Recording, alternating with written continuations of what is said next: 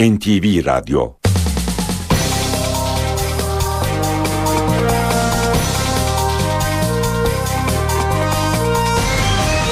İşe giderken Mutlu sabahlar, iyi haftalar. Ben Aynur Altunkaş. Bugün 24 Haziran Pazartesi. İşe giderkenle karşınızdayız. Saat 9'a kadar Türkiye ve dünya gündemindeki gelişmeleri paylaşacağız. Gazete manşetlerini, piyasa verilerini, spor haberlerini, yol ve hava durumlarını aktaracağız. Önce gündemin öne çıkan başlıklarına bakalım.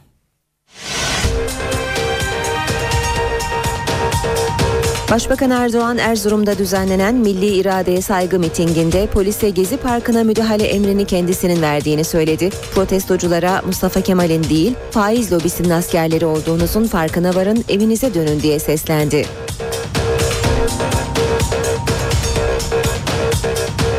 Adalet Bakanlığı'ndan mesaj gelmediği için BDP'den İmralı'ya ziyaret yapılamadı. BDP eş başkanı Gülten Kışanak, ziyaret kararının kısa sürede çıkacağına inandığını belirterek ertelemeler süreci etkilemez dedi. Sivas katliamının 20. yıl dönümü nedeniyle İstanbul Kadıköy'de anma mitingi düzenlendi.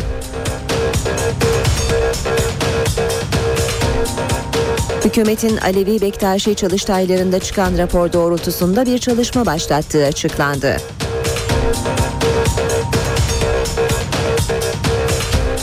Bingöl'de mahkeme küçük kıza cinsel saldırıda bulunmakla suçlanan sanıkların yeniden tutuklanması talebini reddetti. Aile ve Sosyal Politikalar Bakanı Fatma Şahin ise tutuklama gerektiğinde ısrarlı.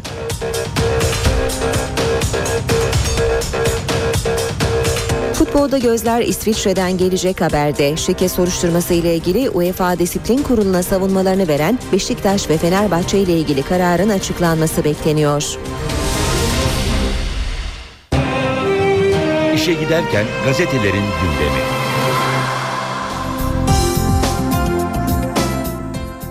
Gündemdeki gelişmelerin gazetelere nasıl yansıdığına birlikte göz atalım. Milliyet gazetesiyle başlayalım. İllere göre din kriteri diyor Milliyet manşetinde. Dini hayatın ilden ile farklılık gösterdiğini belirten Diyanet, yapılan anketle bu kriterleri ortaya çıkarmayı hedeflediklerini açıkladı.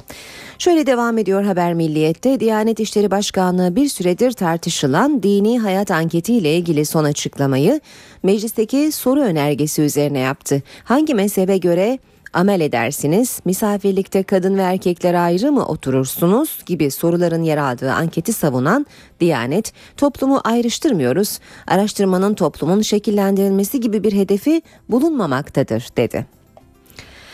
Yine Milliyet gazetesinden aktaralım terör e, prangasını söküp atıyoruz. Başbakan Erdoğan milli iradeye saygı adını verdiği mitinglerin beşincisini Erzurum'da yaptı. Akil insanlarla çarşamba bir araya gelip ilk değerlendirme yapacağını söyleyen Erdoğan, Türkiye'nin ayağına takılmış terör prangasını söküp atıyoruz. Bundan sonra çok daha fazla demokratik reform yapma imkanımız olacak. İnşallah ekonomi bundan sonra çok daha farklı şekilde gelişecek dedi. Radikal gazetesinde ise hep yan yanaydık hiç tanışmadık başlığını manşette görüyoruz. Akil insanlar Marmara heyetinden Yücel Sayman iki aylık süreçten umutlu. İnsanlar ilk kez birbirini tanımaya başladı. Umutların kırılması kötü olur diyor. Türkler biz zaten kardeştik diyor ancak konuşmaya başlayınca manzara şu ortak bir yaşamı paylaşmamışlar. Birbirinin kahvesine gidip oturmamışlar.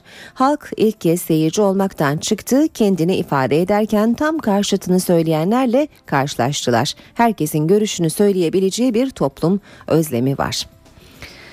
Devam edelim yine Radikal Gazetesi'nden aktarmaya. Cami cemevi için yer tamam. Fethullah Gülen'in aynı bahçede cami cemevi fikri uygulamaya geçti. Ankara ve İstanbul'da yer alındı, vakıf kuruldu, proje hazırlanıyor. Devam ediyoruz basın özetlerinde sırayı hürriyet alıyor. Yunanistan'dan bir başlığı manşette görüyoruz acı fotoğraf. Ekonomik krizle boğuşan Yunanistan'da karınları doysun diye çocuklarını yetimhanelere bırakan aile sayısı her geçen gün artıyor.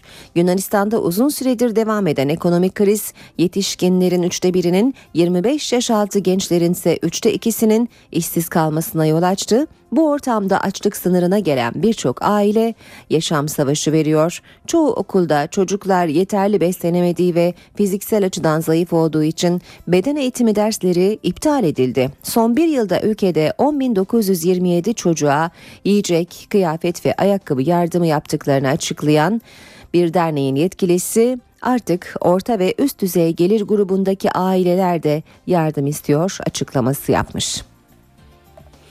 Hürriyetten okumaya devam edelim. PKK'nın yarısı çekildi. Örgütün 8 Mayıs tarihinde başlattığı Türkiye sınırları dışına çekilme operasyonu sürüyor.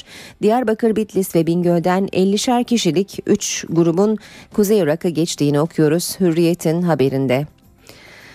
Devam edelim Vatan gazetesiyle. Vatan'da manşet rüşveti aldığı oyunu sattı. Kuzey Kıbrıs Türk Cumhuriyeti'nde Sibel Siber hükümeti tek oy farkla güven oyu aldı. Evet oyu veren Ejder Aslan Baba beni 7700 dolara satın aldılar dedi. Ada karıştı. Devlet televizyonu yayını kesti. Parayı verdiği öne sürülen Ahmet Kaşif acıdım borç verdim dedi. Başbakan Siber itibarsızlaştırma oyunu diye tepki gösterdi. Yine vatandan okuyalım. Rekor için gitti komaya girdi. Avrupa Şampiyonası için İngiltere'ye giden milli atlet Binnaz Uslu karın ağrısı şikayetiyle hastaneye kaldırıldı komaya girdi. Atletizm Federasyonu mide ülseri vardı karın boşluğuna sıvı dolmuş kalbine ciğerine etki etmiş dedi. Taliban katliamından kurtulan Türk Taliban Pakistan'da 8 bin metre yüksekliğindeki Nanga Parbat dağına tırmanan Çinli, Rus ve Ukraynalı 9 dağcı ve rehberi katletti. Aynı kafilede yer alan ancak bir gün önce tırmanışa geçen Türk dağcı Tunç Fındık kıl payı kurtuldu. Sırada Sabah gazetesi var. Manşet oyun bozuldu final sandıkta. Başbakan Erdoğan ortalık duruldukça bunların başka tezgahları da ortaya çıkacak. Hukuk çerçevesinde hepsinden hesap soracağız dedi. Başbakan Erdoğan'ın Erzurum mitinginden başlıkları görüyoruz Sabah gazetesinde. Devam edelim Habertürk'le. Habertürk'te Türk dağcı son anda kurtuldu diyor manşet. Az önce aktardık vatandan Tunç Fındık'ın şans eseri Taliban'ın saldırısından kurtulduğunu okuyoruz. Habertürk gazetesinde de. Devam ediyoruz basın özetlerine NTV Radyo'da işe giderken de Cumhuriyete bakalım. Cumhuriyette manşet polis milis oldu. Emniyetten olduğunu söyleyen siviller terör estirdi. Çevik kuvvetin kaskındaki numaralar yine silindi. Erdoğan'ın benim polisim görevini yaptı sözleriyle polis şiddetini savunmasının ardından Çevik kuvvetin gezi direnişçilerine ya Allah bismillah Allah Allah nidalarıyla saldırması dikkat çekti diyor Cumhuriyet. Beyoğlu'nda bazı kafelere giren sivil giyimli kişilerin emniyetten olduklarını söyleyerek dehşet saçtığını okuyor okuyoruz. Yine Cumhuriyet gazetesinde. On binler Kadıköy'de buluştu. On binler Madımak Oteli'nde katledilenleri anmak ve AKP hükümetinin Alevileri yok sayan asimilasyoncu politikalarına karşı dün Kadıköy İskele Meydanı'nda buluştu. Alevi Bektaşi Federasyonu bileşenleri Pir Sultan Abdal Kültür Derneği, çeşitli siyasi parti ve demokratik kitle örgütleri temsilcileriyle binlerce yurttaş AKP'nin baskıcı ve ayrıştırıcı politikalarını protesto etti demiş Cumhuriyet Gazetesi haberinde. Akşamla devam ediyoruz. Sakıncalı müşteri haritası diyor akşam manşetinde. Bu da finans sektörünün Google Earth'ü. Kredi Kayıt Bürosu Türkiye'nin risk haritasını çıkardı. Sakıncalı müşteriler artık haritadan izlenecek. Kredisini ödemeyene, borcunu aksatana, çeki karşılıksız çıkana Kötü haber kredi kayıt bürosu Türkiye'yi BBG evine dönüştürmeye hazırlanıyor. Bankalara hizmet verecek olan yeni sistem GeoMis adlı bir finans haritası. Harita Google Earth'e benziyor farkı ise sokak sokak müşteri bilgilerini içeriyor olması. Başbakan Erdoğan'ın konutundan bir fotoğrafı görüyoruz. Pek çok gazetede var. Akşamdan okuyalım. İstanbul Kazlı Çeşme'den bu yana her mitinginde halka balkonlarınıza bayrak asın çağrısı yapan Başbakan Erdoğan'ın Ankara Keçiören'deki evi bayrakla donatıldı. Binanın her katına ve kontrol noktasına Türk bayrağı asıldı. Devam edelim basın özetlerine işe giderken de zamana bakalım. Zamanda sınav belirsizliği öğrenci ve velileri tedirgin ediyor demiş manşet. Orta öğretimde sınav sistemi 10 yılda 5 kez değişti. Konuyla ilgili görüşler alınmış. Özel Okullar Birliği Derneği Başkanı Cem Gültan, bakanlık, eğitim camiası, sivil toplum kuruluşları hatta hukukçularla bir araya gelip değişmeyecek bir sistem oluşturmalı diyor. Ee, Anafen Rehberlik Koordinatörü Recep Uysal belirsizlik konuyla ilgili herkese zarar veriyor demiş ve bir 7. sınıf öğrencisi iyi bir lisede eğitim görmek istiyorum ancak sistemin değişmesinden korkuyorum çalışmayı bıraktım diye konuşmuş. Yeni Şafak'a bakalım. Yeni Şafak'ta manşet Kıbrıs'a yerleşti. Rusya Esad sonrası Akdeniz'deki tek askeri üssü Tartus'u kaybetme ihtimaline karşı bir adım daha attı. Moskova Limassol limanının ardından İsrail'in ısrarla istediği Baf'taki askeri hava üssünü kullanmak için Güney Kıbrıs'la el sıkıştı. Anlaşma Moskova'da imzalanacak. Ve taraf gazetesine de bakalım. Tarafın manşeti vergide abidik gubidik işler. Başbakanın Kazlı Çeşme mitinginde siyasi dile soktuğu abidik gubidik numaralar asıl maliyenin 3 şirketle yaptığı vergi uzlaşmasında yaşandı demiş taraf. Haber şöyle devam ediyor. Maliye Bakanlığı hükümete yakınlığıyla bilinen Cengiz İnşaat, Yeni Şafak'ın sahibi Albayrak Grubu ve Kanal A'nın sahibi Elektromet şirketinin 615,9 milyon liralık vergi borcunu 7 milyona düşürdüğü 3 şirket 2010'da Doğan grubuyla aynı dönemde incelendi diyor taraf haberinde.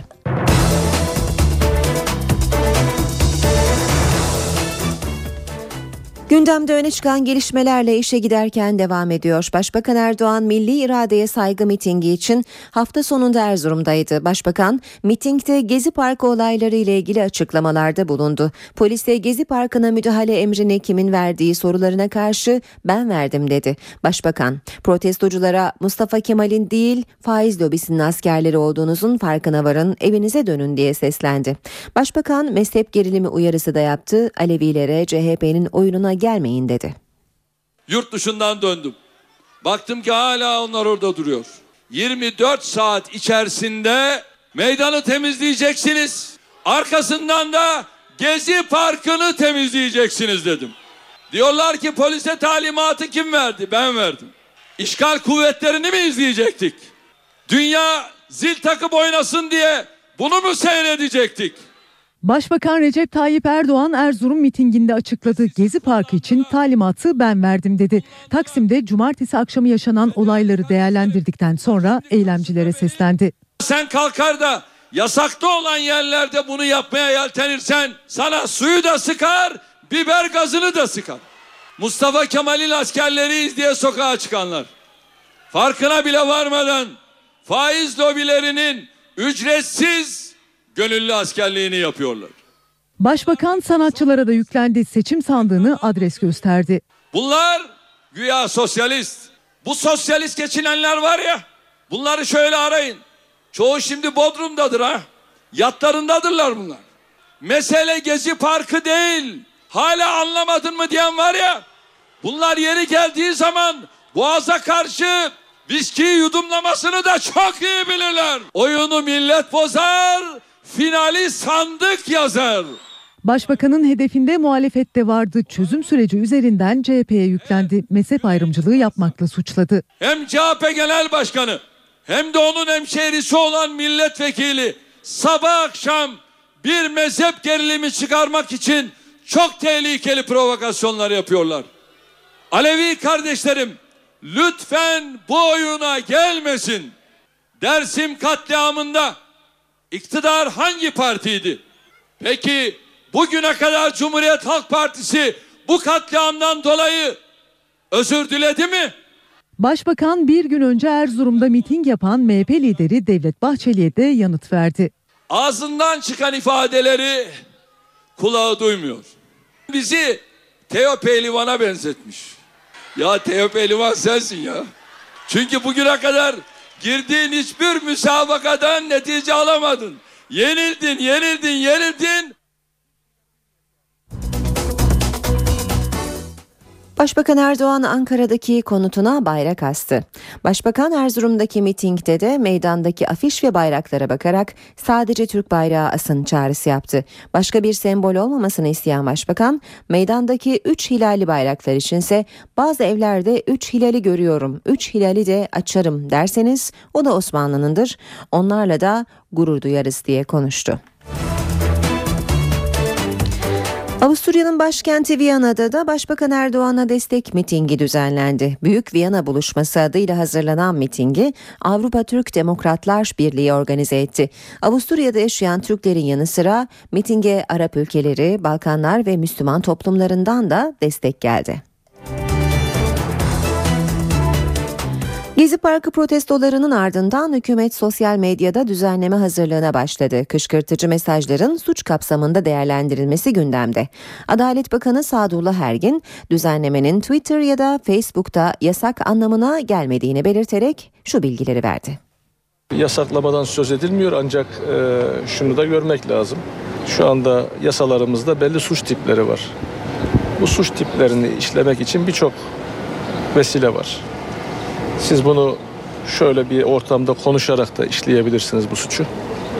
Yazılı medya üzerinden yapabilirsiniz. Görsel medya, televizyonlar üzerinden bu suçu işleyebilirsiniz. Ya da sosyal medya üzerinden işleyebilirsiniz. Ee, kanunlarımızda suça teşvik var, tahrik var. İnsanları e, birbirine nefret duyacakları şekilde kışkırtma suçları var. Tüm bunların hangi platformda işlendiği önemli değil. Önemli olan bu suçun unsurlarının tamamlanmış olması halinde suç işleyene ulaşarak onun e, yasalardaki karşılığının tatbik edilmesidir. E, bunu yapabilmek için gerekli olan altyapıya ihtiyaç var. Türkiye'de internet üzerinde e, ya da e, elektronik haberleşme üzerinde belli bir erişim imkanı var faillere. Ama Twitter üzerinde bu erişim şu anda sağlıklı değil. Ulaştırma Bakanlığımız e, kaynağa ulaşma noktasında ilgili firma ile teknik altyapı çalışmalarına bakarak e, bir suç işlenmiş ise bu suça karışan, bu suçu işleyen kişilere ulaşma noktasında bir teknik çalışma yapıyor. Hadise budur. Yeni bir suç türü ihdas etmeye gerek yok. CHP lideri Kemal Kılıçdaroğlu nikah şahitliğini yaptığı çifte başbakanın en az 3 çocuk tavsiyesine atfen gezi eylemlerindeki çıkışını da hatırlatarak ilginç bir tavsiyede bulundu. Kılıçdaroğlu'nun sizden yeni çapulcular bekliyorum sözlerine Başbakan Yardımcısı Bülent Arınç'tan tepki gecikmedi. Bu iki çapulcuya ömür boyu mutluluklar diliyorum. Ya onlardan, ya onlardan yeni çapulcular bekliyoruz. CHP Genel Başkanı Kemal Kılıçdaroğlu'nun partisinin genel başkan yardımcısı Haluk Koçunoğlu'nun nikahındaki sözleri yeni bir tartışma başlattı. Hükümet kanadından ilk tepki Başbakan Yardımcısı Bülent Arınç'tan geldi. Şimdi iyi niyetlerle başlayan eylemlerin sonunda vardığımız nokta ana muhalefet partisinin karşısında herkesi çapulcu olarak görme noktasıdır. O zaman Sayın Genel Başkan siz bu sıfatı benimsediğinize ve yeni bir genç evlilere bu nasihatte bulunduğunuza göre siz kendiniz içinde bu sıfatı uygun görüyor musunuz? Görüyor ki bunu söylüyor da ben de nezaketen soruyorum. Görüyor musunuz kardeşim? Arınç CHP liderini halkı anlamamakla suçladı. Bakınız siz böyle giderseniz bırakınız genel başkanlıkta kalmayı o bile şüpheli ama kesinlikle iktidar partisi olamaz, başbakan da olamazsınız. Barış ve Demokrasi Partisi'nden İmralı'ya yeni ziyaret bekleniyor. Hafta sonunda Adalet Bakanlığı'ndan mesaj gelmediği için görüşme ertelendi. BDP eş başkanı Gülten Kışanak kararın kısa sürede çıkacağına inandığını belirterek ertelemeler süreci etkilemez dedi. Umuyoruz en kısa zamanda bakanlık bu konuda e, gerekli e, bürokratik işlemler tamamlar ve e, heyetimiz İmralı'ya gider. Bu kadar e, önemli tarihsel bir süreç başlamış. Bunun devam etmesi yönünde herkesin iradesinin e, hala var olduğunu görüyoruz. Hükümetinde e, bizim de e, PKK'nin de bu konudaki e, yaklaşımı aynen devam ediyor. Bu nedenle ben bir süreçte İmralı ziyaretleri konusunda yeni bir durumun ortaya çıkacağını düşünmüyorum. BDP Gençlik Meclisi'nin Diyarbakır'da uyuşturucuya, asimilasyona, fuhşa, yozlaştırmaya, zorunlu askerliğe hayır etkinliği kapsamında düzenlemek istediği yürüyüşe polis izin vermedi. Bunun üzerine BDP Genel Başkan Yardımcısı Gülten Kışanak, çevrede toplanan gruba parti otobüsünün üzerinden seslendi. Kışanak, çözüm için Öcalan'a demokratik mücadele içinde yer açma zorunluluğu bulunuyor. Eğer biz güçlü bir şekilde bu süreci ilerletebilirsek, demokratikleşmeyi ve barışı sağlarsak, normalleşme sürecine geçebilirsek PKK da legal siyaset yapacak diye konuştu. Sivas katliamının 20. yıl dönümü nedeniyle İstanbul Kadıköy'de anma mitingi vardı dün. Mitingde 3. köprüye verilecek ismin değiştirilmesi istendi. Cumhurbaşkanının iki başka devlet projesine de Pir Sultan ve Hacı Bektaş'ın adının verilmesi önerisinin de kabul edilmediği duyuruldu. Ali candır Ali canan, Ali dindir Ali iman, Ali Rahim Ali Rahman. Binlerce kişi 20 yıl önce Sivas katliamında hayatını kaybedenleri anmak için toplandı. 2 Temmuz 1993'te Madımak Otel'in ateşe verilmesiyle hayatını kaybedenlerin isimleri tek tek okundu. Uğur Kaynar! Asaf Koçak! İstanbul Kadıköy'de düzenlenen mitinge gelenler altı yoldan yürüyüşe geçti. Grup Gezi Parkı protestolarına da destek verdi.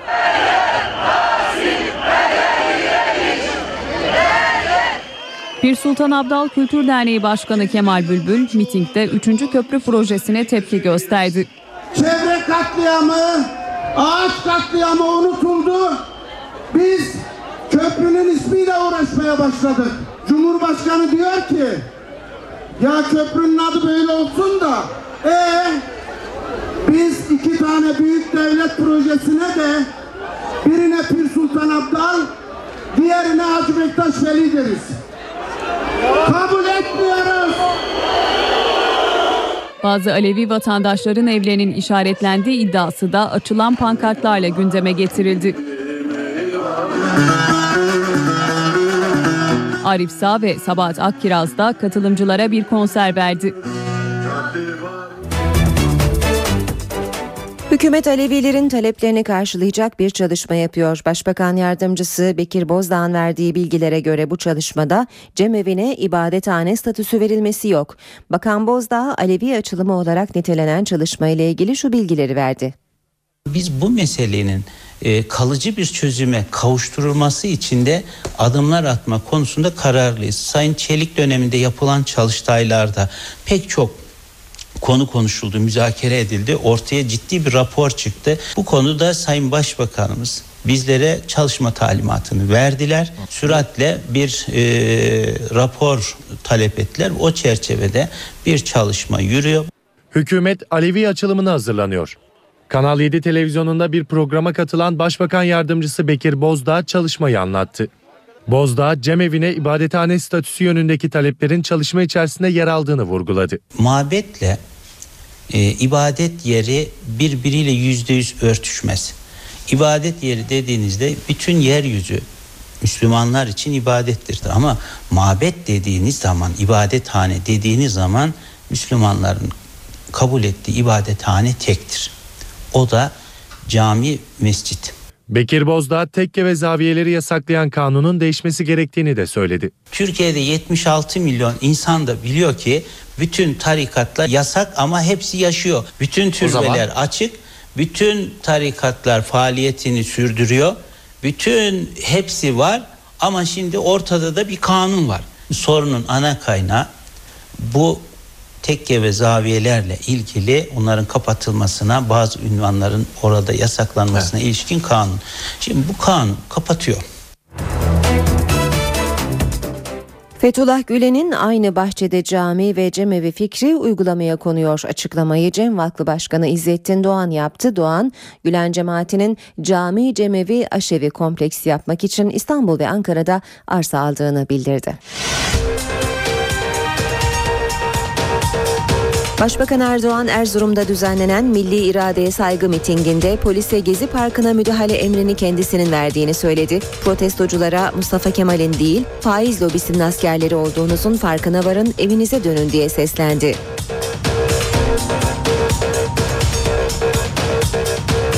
Adalet Bakanlığı'ndan mesaj gelmediği için BDP'den İmralı'ya ziyaret yapılamadı. BDP eş başkanı Gülten Kışanak, ziyaret kararının kısa sürede çıkacağına inandığını belirterek ertelemeler süreci etkilemez dedi.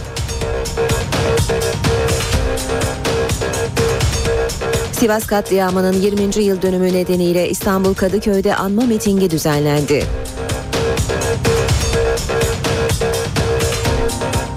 Hükümetin Alevi Bektaşi çalıştaylarında çıkan rapor doğrultusunda bir çalışma başlattığı açıklandı.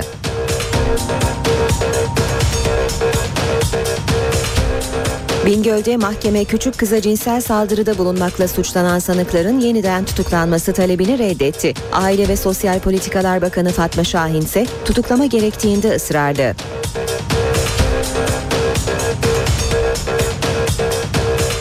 Futbolda gözler İsviçre'den gelecek haberde. Şike soruşturması ile ilgili UEFA Disiplin Kurulu'na savunmalarını veren Beşiktaş ve Fenerbahçe ile ilgili kararın açıklanması bekleniyor.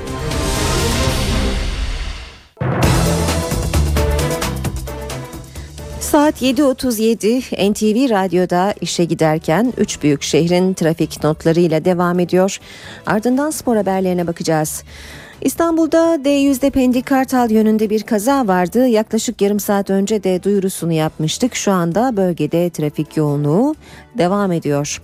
Anadolu yakasıyla devam edelim. D100'de Bostancı Kozyatağı arası yoğun. E, köprü katılımı itibarıyla Kozyatağı'nda yoğun trafik var. Fatih Sultan Mehmet Köprüsü girişine kadar. E, devamı açık. Yeni Sahra ve Göztepe'de bir problem yok. Ancak e, köprüde Çamlıca gerisinden başlayan bir yoğunluk olduğunu ve köprü çıkışında Mecidiyeköy'e kadar yoğunluğun devam ettiğini görüyoruz. Avrupa Anadolu geçişlerinde Fatih Sultan Mehmet Köprüsü biraz daha rahat etiler katılımı köprü girişi arası trafik yoğun.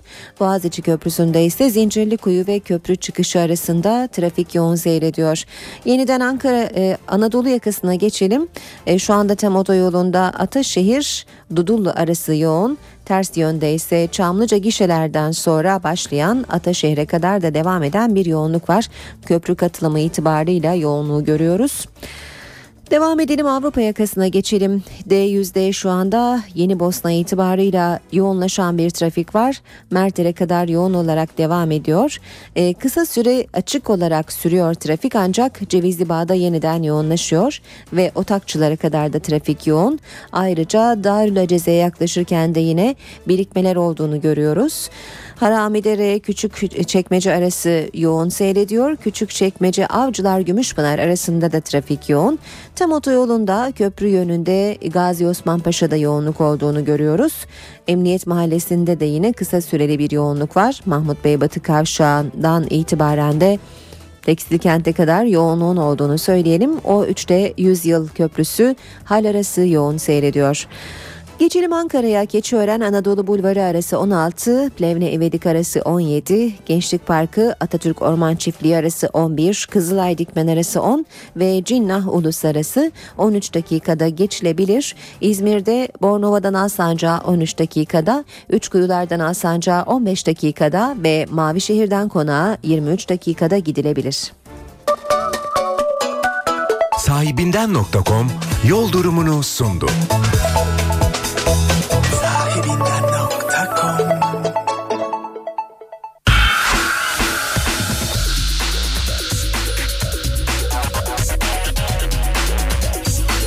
Spor sayfaları.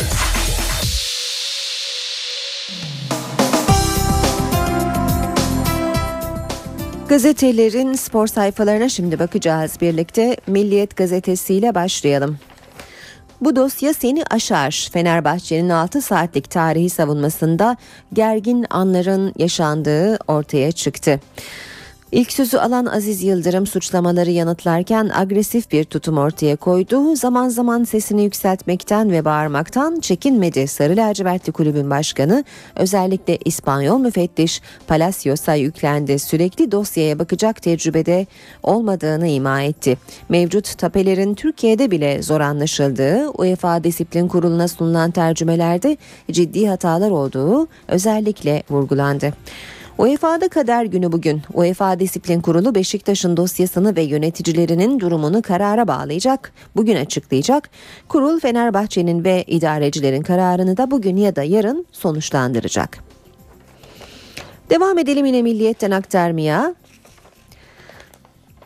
Güneş'e Aybaba freni. Beşiktaş'ta bir grup yönetici Şenol Güneş'in gelmesi için uğraşırken buna karşı olanlarsa o zaman Samet Aybaba'yı neden gönderdik? O bu takımı üçüncü yaptı ama Güneş sezonu bile tamamlayamadı dediler.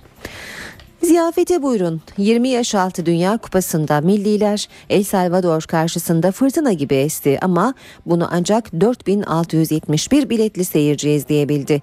Teknik direktör Uçar, ev sahibi olmanın keyfini yaşamak istedim ama ne yazık ki ev sahibi değildik. Bu gençlerin desteğe ihtiyacı var. İnşallah diğer maçlarda tribünler dolar dedi.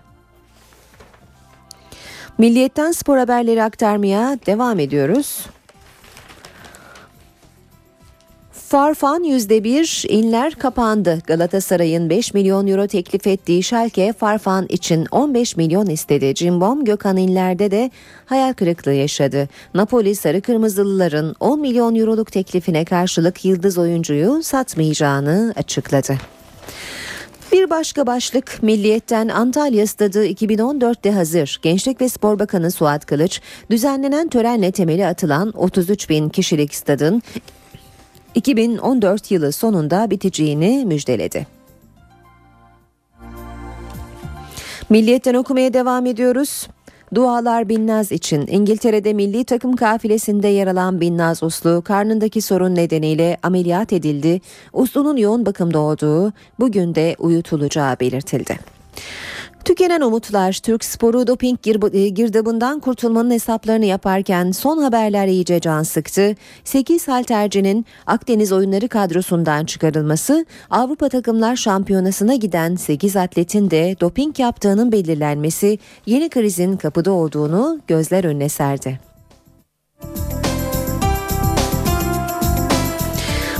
Milliyet'in spor sayfalarına bakmaya devam ediyoruz. Altın madalya avcıları. Akdeniz oyunlarında dün de rakiplerimize minderi dar ettik. 60 kiloda Mevlüt Arık, 74 kiloda da Emrah Karakuş altın madalya alırken 94 kiloda Cenk gümüşte kaldı. Bronz tesellimiz tekvandodaki en büyük madalya umutlarımızdan olimpiyat şampiyonu Servet Tazegül 10 puanının silindiği yarı final maçında Barrera'ya yenilerek bronzda kaldı. Gazetelerin spor sayfalarından haberler aktarmaya devam ediyoruz. Sıra geldi çime diyor Milliyet'teki başlık. Wimbledon tenis turnuvası bugün oynanacak karşılaşmalarla başlıyor. Dünyanın en iyi isimlerinin raket sallayacağı prestijli organizasyonda bu yıl toplam 22 milyon 560 bin sterlinlik ödül dağıtılacak. Spor haberlerine devam edelim. Ee, geçelim Hürriyet gazetesine. Hürriyet gazetesinden aktaracağımız haberlerden ilkinin başlığı Git Platini'ye sor. Aziz Yıldırım UEFA'daki duruşmada iddiaların sahibi müfettişe fena yüklendi. UEFA Disiplin Kurulu'ndaki savunmasında Fenerbahçe Başkanı sorduğu sorularla duruşmaya damga vurdu. Fenerbahçe'nin cezalandırılmasını isteyen UEFA müfettişinin kas davasının çekilmesiyle ilgili görüşüne Yıldırım neden çektiğimizi git Platini'ye sor karşılığını verdi. Ceza, e, ceza çıkması sürpriz olur. UEFA Disiplin Komitesi'ne şike savunmasını yapan Beşiktaş aklanmayı bekliyor. Beşiktaş Başkanı Fikret Orman, UEFA müfettişinin ön yargılı davranmasından şikayetçi olurken Serdal Adalı büyük oranda aklanmayı beklediklerini söyledi. Hürriyetten spor haberlerine devam edelim. İstifa krizi sorun büyümeden önlendi. Galatasaray'da kongre sonrası yaşanan büyük sıkıntıyı Ünal Aysal giderdi. Divan Kurulu Başkanı İrfan Aktar disiplin kurulundan istifa eden Celal Açar ve Uğurman Yelkencioğlu'nun yerine yedek üyeler görev yapacak dedi. İki üye itiraz yolunu seçti. Devreye başkan girdi. Olay tatlıya bağlandı. 3 yıl sonra yenildi, altını kaçırdı. 2012 olimpiyat şampiyonu tekvandocu Servet Tazegül Mersin'deki Akdeniz oyunlarında hayal kırıklığı yarattı demiş Hürriyet gazetesi de haberinde. Bebeğini emzirdi kürsüye çıktı. Gümüş madalyalı haltercimiz Sibel, Öz, Sibel Özkan Konak, Loğusa döneminde 2 aylık çalışmayla haltere geri döndü. Kamplara bebeği Ediz Efe ile birlikte girdi diyor Hürriyet haberinde. Yine Hürriyet'ten aktarmaya devam edelim. Ev sahibi oğlumu tutuyorum. Baba Necati Güler oğulları Muratcan'la Sinan'ın rekabetindeki tarafını söyledi. Hayatını basketbola adayan Güler ailesinde Sinan bir maçta abine yaptığı faul sonrası çevresinden büyük tepki gördüğünü belirtirken annem insan kardeşine nasıl öyle faul yapar diye kızıp beni eve almamakla tehdit etti. Aslında her ikisi de babalarının birer kopyaları. Baba Necati Güler döneminin en iyi oyun kurucuları arasında gösterilirken oğulları Anadolu Efesli Sinan Güler, Beşiktaş'ta Muratcan Güler babalarının yolundan gidiyorlar. Çim'de bembeyaz bir bayram. Çim Kort'ta yapılan tek Grand Slam Wimbledon'da tenisçiler 127. kez beyaz kıyafetleriyle korta çıkacak. All England Club'da oynanacak tenis turnuvalarının kraliçesinde Serena Williams ve Roger Federer unvanlarını korumaya çalışırken sporcular 2,5 milyon dolarlık ödül için raket sağlayacak. Hürriyetten e, spor haberleri aktardık ve son olarak da Sabah gazetesine bakalım. Sabah e, gazetesinden aktaracağımız e, haberlerden ilkinin başlığı Elinizde delil yok, hepinizi mahkemeye veririm. Yine Aziz Yıldırım'ın e, savunmasından başlıkları görüyoruz. Deliliniz yok, hakkımızı sonuna kadar arayacağız. Sadece tahkim kuruluna kasa, Avrupa İnsan Hakları Mahkemesi'ne gitmeyeceğiz.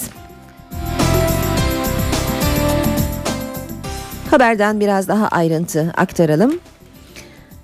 Rapor polemiği. Aytöre ve Mosturoğlu duruşma öncesi Palacios'la sohbet etti. İkili ısrarla UEFA'nın müfettişine raporu hangi verilere göre hazırladığını sordu. Zaman zaman büyük gerilim yaşandı. Beklenen gün geldi çattı diyor ayrıca yine sabah UEFA Disiplin Komitesi'nin Beşiktaş ve Fenerbahçe hakkındaki kararını bugün açıklaması bekleniyor diyor gazete. Yine sabah gazetesinden aktarmaya devam edelim. Yerine sevemem. Fatih Terim'in son raporu Galatasaray Başkanı Ünal Aysal'a bu kararı aldırttı. Burak Yılmaz satılmayacak. Son kara Kartal Mevlüt Erdinç yabancı sınırlaması sonrası Beşiktaş'ın kaliteli yerli transferleri sürüyor. Gökhan Töre'den sonra Mevlüt Erdinç'le anlaşıldı demiş Sabah gazetesi haberinde.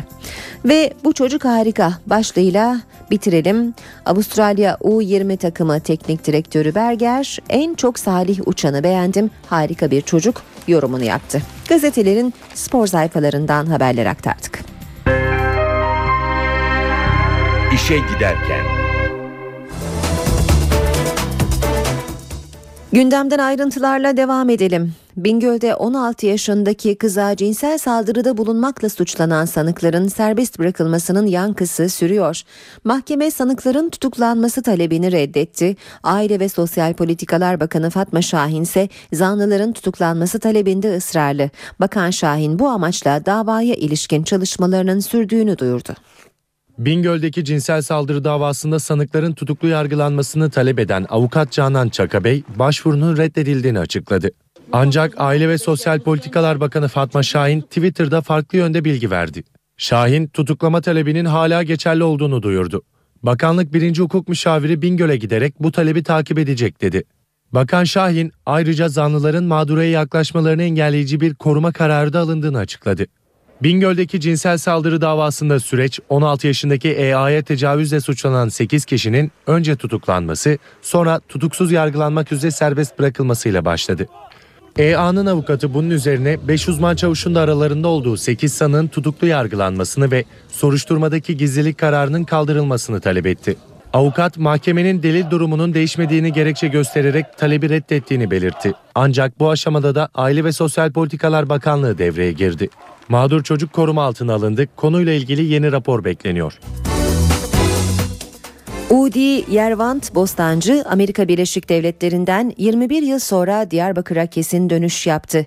Diyarbakırlı Ermeni sanatçı Yervant Bostancı sırtında uduyla geldiği Diyarbakır'da çiçeklerle karşılandı. Yervant Bostancı Diyarbakırlı Ermeni sanatçı. 1992 yılında Amerika'ya göç eden Udi 21 yıl sonra memleketi Diyarbakır'a geri döndü. Soğuk bir kış gününde gittik. Diyarbakır'ın sıcak bir gününde geldik. İnşallah bu sıcaklık yüreğimizi her zaman ısıtır. Bütün halkları ısıtır. Yervant Bostancı'nın dönüş kararı almasında Kültür ve Turizm Bakanı Ömer Çelik'le Diyarbakır Büyükşehir Belediye Başkanı Osman Baydemir'in çağrıları etkili oldu. Kötü şeyler oldu ama ben inanıyorum iyi şeyler olacak. Zaten bardağın yarısı dolu diye düşündüm hayatım boyu. Öyle olmasa gelmezdim. Oradaki evimi bırakıp 21 yıllık bir hayatımı bırakıp Ay dilbere Bostancı'nın gönlü göç eden herkesin topraklarına geri dönmesinden yana. Bir Diyarbakır türküsü dinlediğim zaman ağladım. İngilizce dinlerken değil abi. Yani her zaman diyorum ya bir e, insanı memleketinden çıkarabilirsin ama o adamın içinden memleketli çıkaramazsın. Akar suyun Diyarbakır'ın Ançepek Mahallesi'nde dünyaya gelen sanatçı Udu'yla Ermenice'nin yanı sıra Türkçe ve Kürtçe türküler de söyledi. Ermeni diasporusu tarafından bu nedenle eleştirildi.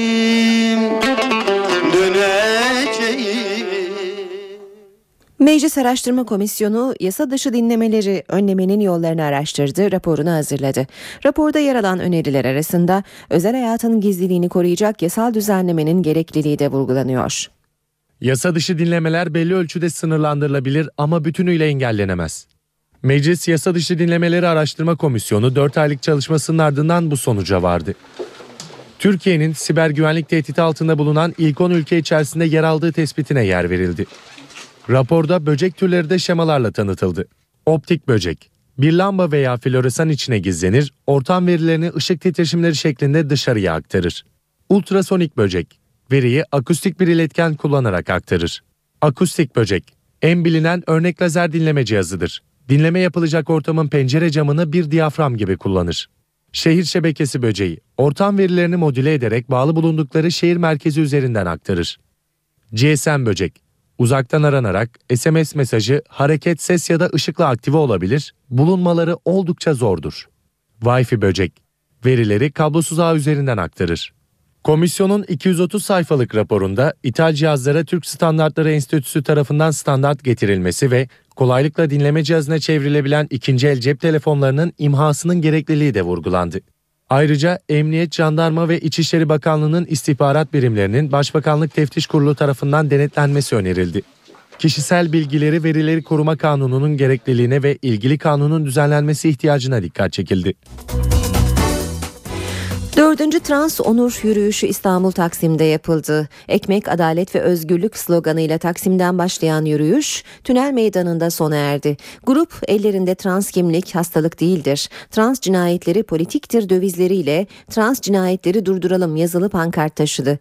İstiklal Caddesi'ndeki yürüyüşe çevredekiler ve esnaf da alkışlarla destek verdi. Ellerinde gökkuşağı renginde bayraklar taşıyan grup yol boyunca susma haykır eşcinseller vardır sloganları attılar. Davul, tef gibi çeşitli enstrüman çalan grup üyeleri tünelde bir süre oturdu. Grup adına açıklama yapan Beren Azize son bir yılda 18 arkadaşlarının cinayete kurban gittiğini belirtti. Transseksüel düşmanlığına karşı buradayız, bir aradayız dedi. CHP Genel Başkan Yardımcısı Sezgin Tanrıkulu ve oyuncu Füsun Demirel de yürüyüşe katılarak destek verdi. Orman ve Su İşleri Bakanı açıkladı. Son 5 yılda usulsüz avlanma nedeniyle 5821 tüfeğe el konuldu. MHP'li Özcan Yeniçeri'nin bir önergesini yanıtlayan Bakan Veysel Eroğlu, kaçak ve usulsüz avlanmaya ilişkin istatistikleri açıkladı. Buna göre 2003-2012 yılları arasında 200 yabancı uyruklu kaçak avcı yakalandı. Bu kişilere 750 bin lira para cezası kesildi. Son 10 yılda avcılık belgesi ve avlanma izin ücreti ödemeyen 8300 kişiye de 2 milyon 490 bin lira para cezası verildi. NTV Radyo Herkese yeniden günaydın. Yeni saate hava durumuyla e, gireceğiz. Birazdan Gökhan Abur'la konuşacağız. Önce gündemin başlıklarını hatırlayalım.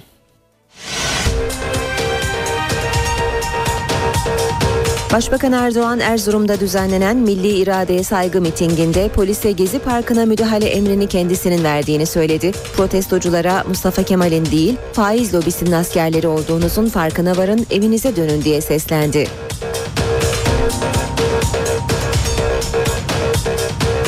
Adalet Bakanlığı'ndan mesaj gelmediği için BDP'den İmralı'ya ziyaret yapılamadı. BDP eş başkanı Gülten Kışanak, ziyaret kararının kısa sürede çıkacağına inandığını belirterek ertelemeler süreci etkilemez dedi.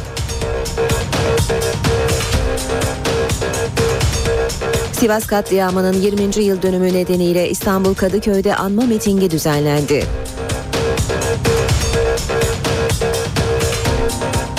Hükümetin Alevi Bektaşi çalıştaylarında çıkan rapor doğrultusunda bir çalışma başlattığı açıklandı.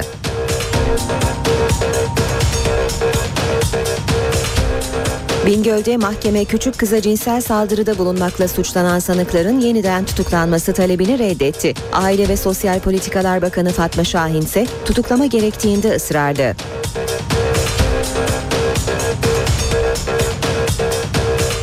Futbolda gözler İsviçre'den gelecek haberde. Şike soruşturması ile ilgili UEFA Disiplin Kurulu'na savunmalarını veren Beşiktaş ve Fenerbahçe ile ilgili kararın açıklanması bekleniyor.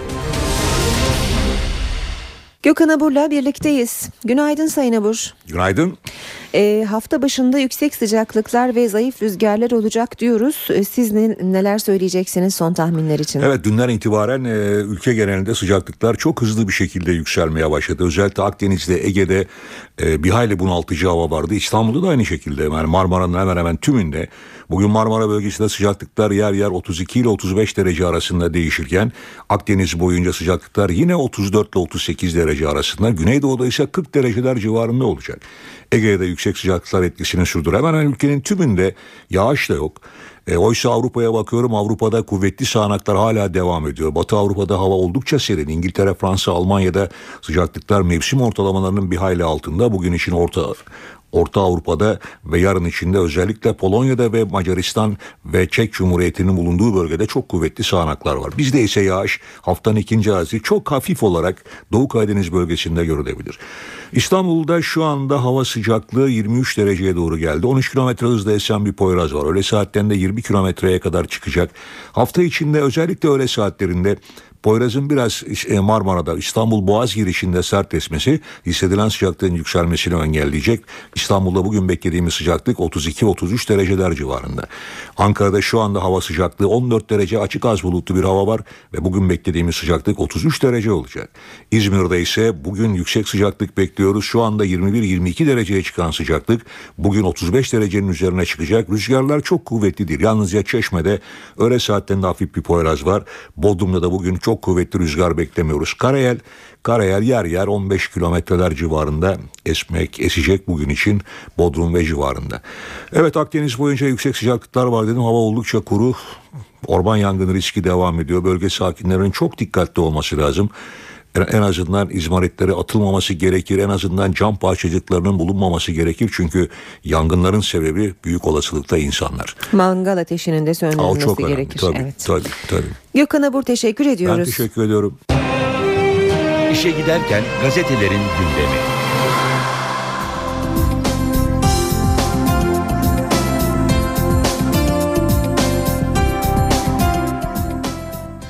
Gündemdeki ga- gelişmelerin gazetelerdeki yankılarına bakacağız şimdi. İlk gazete Milliyet. Milliyet'te manşet illere göre din kriteri. Dini hayatın ilden ile farklılık gösterdiğini belirten Diyanet, yapılan anketle bu kriterleri ortaya çıkarmayı hedeflediklerini açıkladı. Diyanet İşleri Başkanlığı bir süredir tartışılan dini hayat anketiyle ilgili son açıklamayı meclisteki soru önergesi üzerine yaptı. Hangi mezhebe göre amel edersiniz? Misafirlikte kadın ve erkekler ayrı mı oturursunuz gibi soruların yer aldığı anketi savunan Diyanet, toplumu ayrıştırmıyoruz, araştırmanın toplumun şekillendirilmesi gibi bir hedefi bulunmamaktadır açıklamasını yaptı.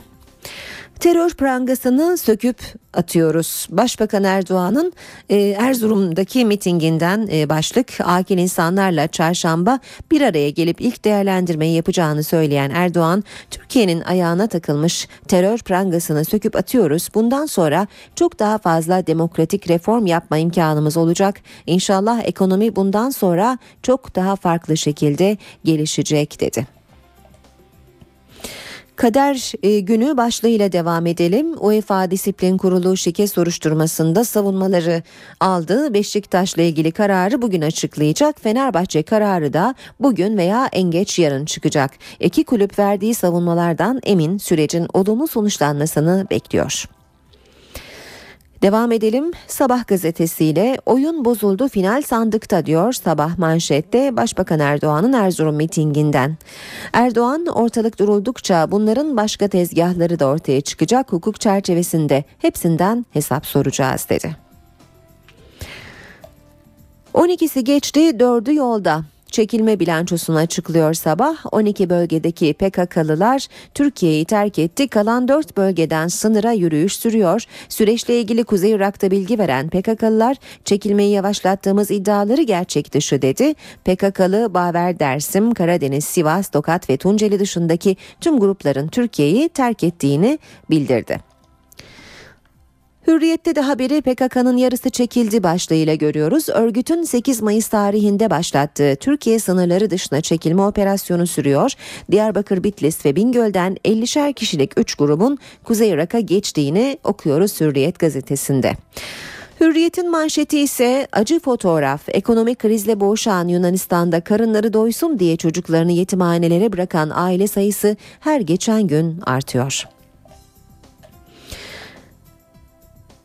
Basın özetlerinde sırayı Vatan Gazetesi alıyor. Rüşveti aldı, oyunu sattı diyor Vatan manşette. Kuzey Kıbrıs Türk Cumhuriyeti'nde Sibel Siber hükümeti tek oy farkıyla güven oyu aldı. Evet oyu veren Ejder Aslan Baba beni 7700 dolara satın aldılar dedi. Ada karıştı. Elindeki dolar tomarını gösterip beni 7700 dolara satın aldılar parayla evet dedim diye bağırdı. Aslan Baba kürsüde devlet televizyonu yayını kesti. Parayı verdiği öne sürülen Ahmet Kaşif acıdım borç verdim dedi. Başbakan Siber itibarsızlaştırma oyunu diye tepki gösterdi. Devam edelim vatandan haberlere. Karanfile 15 gözaltı. Taksim'de polisin müdahale ettiği karanfilli anma gösterisinde 15 kişi gözaltına alındı. Müdahale dış basında bu fotoğrafla yer buldu. Ee, İngiliz Independent gazetesi tek silahları çiçekleriydi dedi. Ee, bir e, genç kadının fotoğrafını görüyoruz haberde. Devam edelim basın özetlerine işe giderken de rekor için gitti komaya girdi. Avrupa Şampiyonası için İngiltere'ye giden milli atlet Binnaz Uslu karın ağrısı şikayetiyle hastaneye kaldırıldı. Komaya girdi. Atletizm Federasyonu mide ülseri vardı, karın boşluğuna sıvı dolmuş, kalbine ciğerine etki etmiş dedi. Sabah e, Cumhuriyet gazetesiyle devam edelim. Polis milis oldu diyor Cumhuriyet manşette. Emniyetten olduğunu söyleyen siviller terör estirdi. Çevik kuvvetin kaskındaki numaralar yine silindi. Erdoğan'ın benim polisim görevini yaptı sözleriyle polis şiddetini savunmasının ardından Çevik kuvvetin gezi direnişçilerine ya Allah bismillah Allah Allah nidalarıyla saldırması dikkat çekti. Beyoğlu'nda bazı kafelere giren sivil giyimli kişiler emniyetten olduklarını söyleyerek dehşet saçtı. Polis dünyanın da tepkisini çeken şiddet görüntülerini gizlemek için taktik değiştirdi. Taksim meydanında sadece su kullandı ama ara sokaklarda gaz ve plastik mermi yağdırdı. Eylemcileri, gazetecileri copladı, tekme tokat dövdü. Asmalı mescitte yemek yiyenlere bile plastik mermi attı diyor Cumhuriyet haberinde. Bir başka başlık 10 binler Kadıköy'de buluştu. Aleviler AKP'nin baskıcı politikalarını protesto etti. 10 binler Madımak Oteli'nde katledilenleri anmak ve AKP hükümetinin Alevileri yok sayan asimilasyoncu politikalarına karşı dün Kadıköy İskele Meydanı'nda buluştu diyor Cumhuriyet haberinde. Taraf gazetesine bakalım. Vergide abidik gubidik işler diyor taraf manşette. Başbakanın Kazlı Çeşme mitinginde siyasi dile soktuğu abidik gubidik numaralar asıl maliyenin 3 şirketle yaptığı vergi uzlaşmasında yaşandı. Maliye Bakanlığı hükümete yakınlığıyla bilinen Cengiz İnşaat, Yeni Şafak'ın sahibi Albayrak Grubu ve Kanal Ağa'nın sahibi Elektromet şirketinin 615,9 milyon liralık vergi borcunu 7 milyona düşürdü. 3 şirket 2010'da Doğan grubuyla aynı dönemde incelendi diyor Taraf Gazetesi haberinde. Radikalle devam edelim. Hep yan yanaydık hiç tanışmadık diyor manşeti Radikal'in. Akil İnsanlar Marmara heyetinden Yücel Sayman iki aylık süreçten umutlu. İnsanlar ilk kez birbirini tanımaya başladı. Umutların kırılması kötü oldu diyor. Yine Radikal'den okuyalım. Cami cemevi için yer tamam. Gülen'in, Fethullah Gülen'in aynı bahçede cami cemevi fikri uygulamaya geçti. Ankara ve İstanbul'da yer alındı. Vakıf kuruldu. Proje hazırlanıyor. Geçiyoruz Habertürk'e. Habertürk'te Türk dağcı son anda kurtuldu diyor manşet. Pakistan'da polis üniformalı Taliban teröristleri 10 yabancı dağcıyla bir rehberi öldürdü. Tunç Fındık şans eseri kurtuldu. Pakistan'ın en yüksek dağı olan 8000 metrelik Nanga Parbat eteklerinde yer alan otelde katliam yapan teröristler liderimizin intikamını aldık dedi. Ölenlerin 5'i Ukraynalı, diğerleri ise Çinli ve Rus. Milli dağcı Tunç Fındıksa Vücudun basınca alıştırılması için 6100 metrede bulunan bir başka kampa gittiği için tesadüfen kurtuldu ve Ankara'daki eşini arayıp iyiyim dedi. Zaman gazetesine bakalım şimdi de Sınav belirsizliği öğrenci ve velileri tedirgin ediyor. Orta öğretimde sınav sistemi 10 yılda 5 kez değişti demiş Zaman Gazetesi.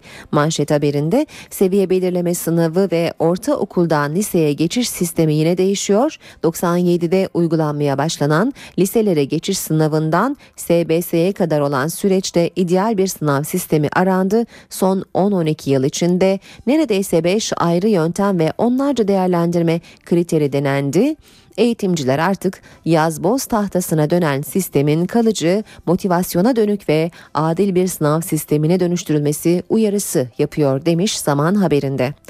Yeni Şafak'a da bakalım. Kıbrıs'a yerleşti diyor Yeni Şafak manşette. Rusya Esad sonrası Akdeniz'deki tek askeri üssü Tartus'u kaybetme ihtimaline karşı bir adım daha attı. Moskova Limassol limanının ardından İsrail'in ısrarla istediği Baf'taki askeri hava üssünü kullanmak için Güney Kıbrıs'la el sıkıştı. Anlaşma Moskova'da imzalanacak. Ve akşamla bitirelim. Sakıncalı müşteri haritası diyor akşam manşette. Bu da finans sektörünün Google Earth'ü. Kredi Kayıt Bürosu Türkiye'nin risk haritasını çıkardı. Sakıncalı müşteriler artık haritadan izlenecek. Kredisini ödemeyene, borcunu aksatana, çeki karşılıksız çıkana kötü haber. Kredi Kayıt Bürosu Türkiye'yi BBG evine dönüştürmeye hazırlanıyor. Bankalara hizmet verecek olan yeni sistem GeoMiss adlı bir finans haritası. Harita Google Earth'e benziyor. Fark farkı ise sokak sokak müşteri bilgilerini içeriyor olması demiş akşam haberinde. Ankara gündemi.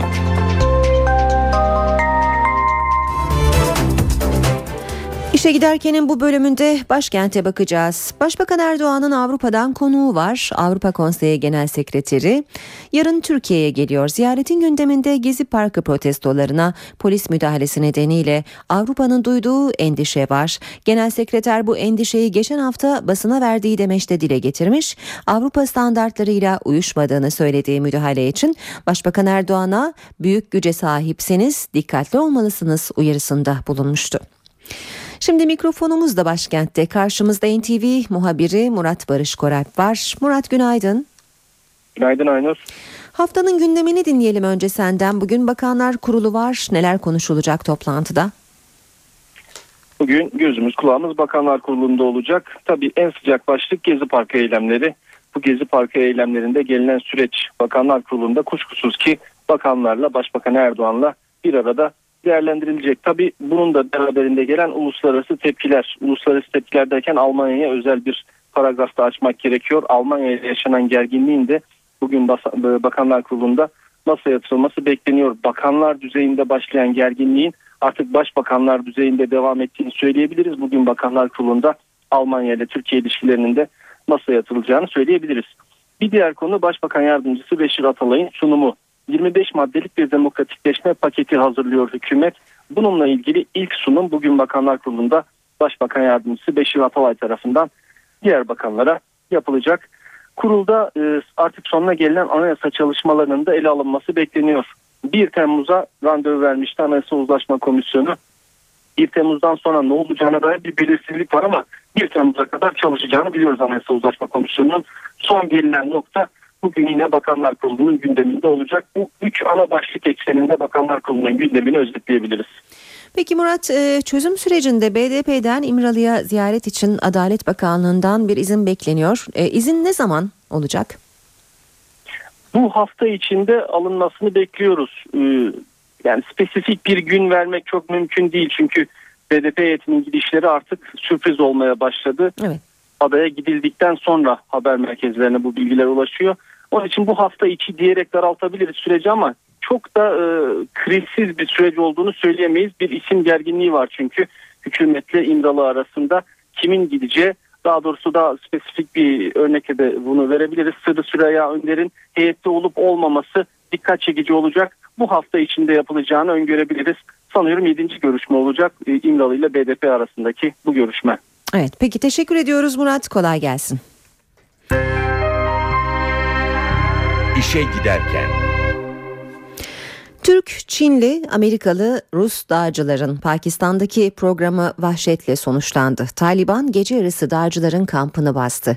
10 dağcıyı öldürdü. Milli dağcı Tunç Fındık saldırıdan bir süre önce ana kamptan çıkarak ikinci kampa geçmişti ve korkunç olayı NTV'ye anlattı. Pakistan'da Taliban'ın hedefinde bu kez turist dağcılar vardı. Silahlı kişiler ülkenin kuzeyindeki dünyanın en yüksek 9. dağı Nanga Parbat'a tırmanmaya hazırlanan turistlere hedef aldı. Gece yarısından sonra dağcılık kampını basan 15 silahlı saldırgan aralarında Ukrayna, Çin, Rusya ve Amerikan vatandaşlarının yer aldığı 10 dağcıyla Pakistanlı rehberlerini öldürdü. Çinli bir dağcı ise kaçmayı başardı.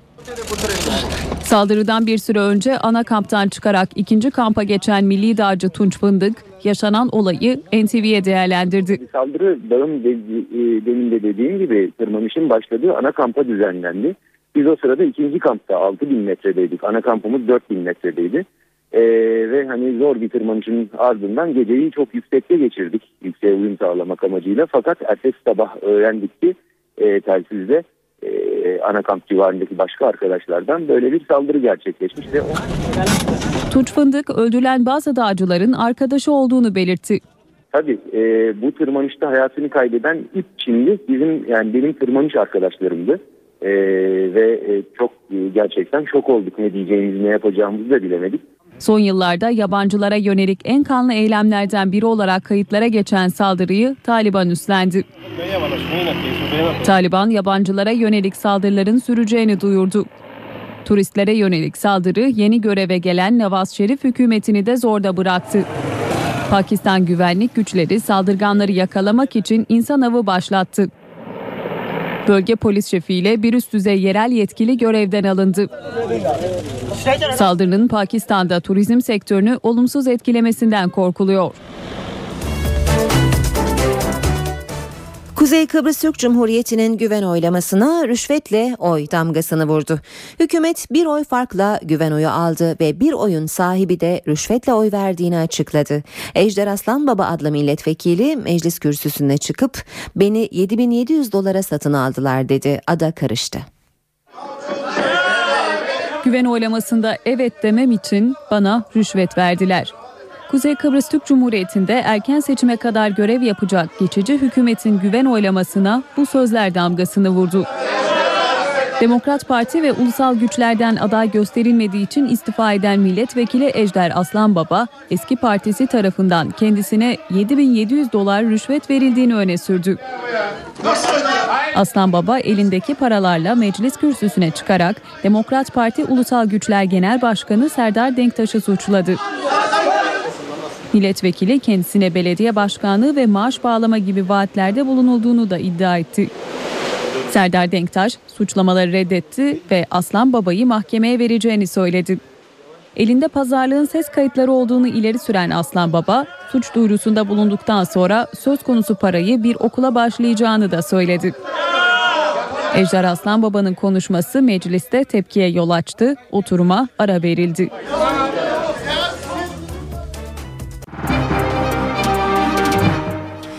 Piyasalara bakalım şimdi. Cuma günü BIST 100 endeksi 360 puan ve %0,49 oranında kayıpla 73.101 puandan kapandı. Yeni haftaya dolar serbest piyasada 1.94, euro 2.54'ten başlıyor. Euro dolar paritesi 1.31, dolar yen 98 düzeyinde. Altının onsu 1286 dolara geriledi. Kapalı çarşıda külçe altının gramı 81 lira, Cumhuriyet altını 537, çeyrek altın 137 liradan işlem görüyor. Brent petrolün varili ise 100 dolar.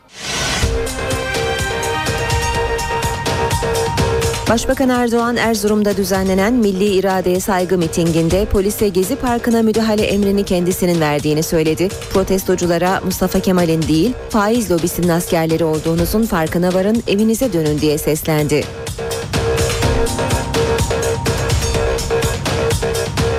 Adalet Bakanlığı'ndan mesaj gelmediği için BDP'den İmralı'ya ziyaret yapılamadı. BDP eş başkanı Gülten Kışanak, ziyaret kararının kısa sürede çıkacağına inandığını belirterek ertelemeler süreci etkilemez dedi. Sivas katliamının 20. yıl dönümü nedeniyle İstanbul Kadıköy'de anma mitingi düzenlendi.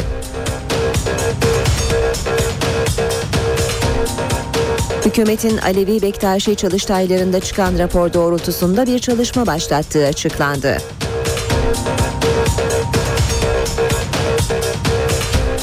Bingöl'de mahkeme küçük kıza cinsel saldırıda bulunmakla suçlanan sanıkların yeniden tutuklanması talebini reddetti. Aile ve Sosyal Politikalar Bakanı Fatma Şahin ise tutuklama gerektiğinde ısrarlı.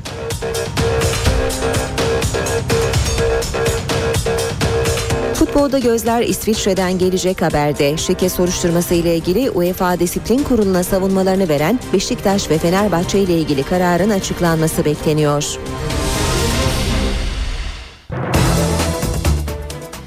Saat 8.39 işe giderken gündemde öne çıkan gelişmelerle devam ediyor. Türk futbolunda gözler İsviçre'den gelecek haberde. Şike soruşturması ile ilgili UEFA Disiplin Kurulu'na savunmalarını veren Beşiktaş ve Fenerbahçe ile ilgili kararın bugün açıklanması bekleniyor. Beşiktaş heyeti Cuma, Fenerbahçe heyeti ise Cumartesi günü İsviçre'nin Lyon kentindeki UEFA merkezine giderek savunmalarını yapmıştı.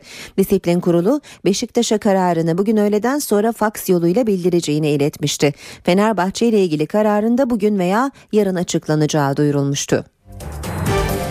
Mersin'deki Akdeniz oyunlarında Türk sporculardan madalya yağmuru. Oyunların 3. gününde 16 madalya daha geldi. Halterde kadınlarda 63 kiloda Sibel Şimşek, koparmada 100 kilo kaldırarak elde etti. Şimşek ayrıca sikmede 121 kiloyla gümüş madalya kazandı. Günün diğer altın madalyaları Greco-Romen güreş 74 kiloda Emrah Kuş'tan ve 60 kiloda Mevlüt Arık'tan geldi. Güreşte diğer madalya Cenk İldem'den geldi. Erkekler halterde 77 kiloda Semih Yağcı, koparmada 151 kilo kaldırarak gümüş madalya kazandı. Türkiye kürekte de hafif kilo büyük erkeklerde Hüseyin Kandemir, Enes Kuşku'yla Bayram Sönmez ikilisiyle toplamda 2 gümüş madalya kazandı. Judo'da kadınlar 78 kiloda Belkıs Zehra Kaya, erkekler 100 kiloda Feyyaz Yazıcı bronz madalyanın sahibi oldular. Tekvando'da erkekler 68 kiloda Servet Tazegül ve kadınlar 67 kiloda Yaprak Eriş bronz madalya kazandı.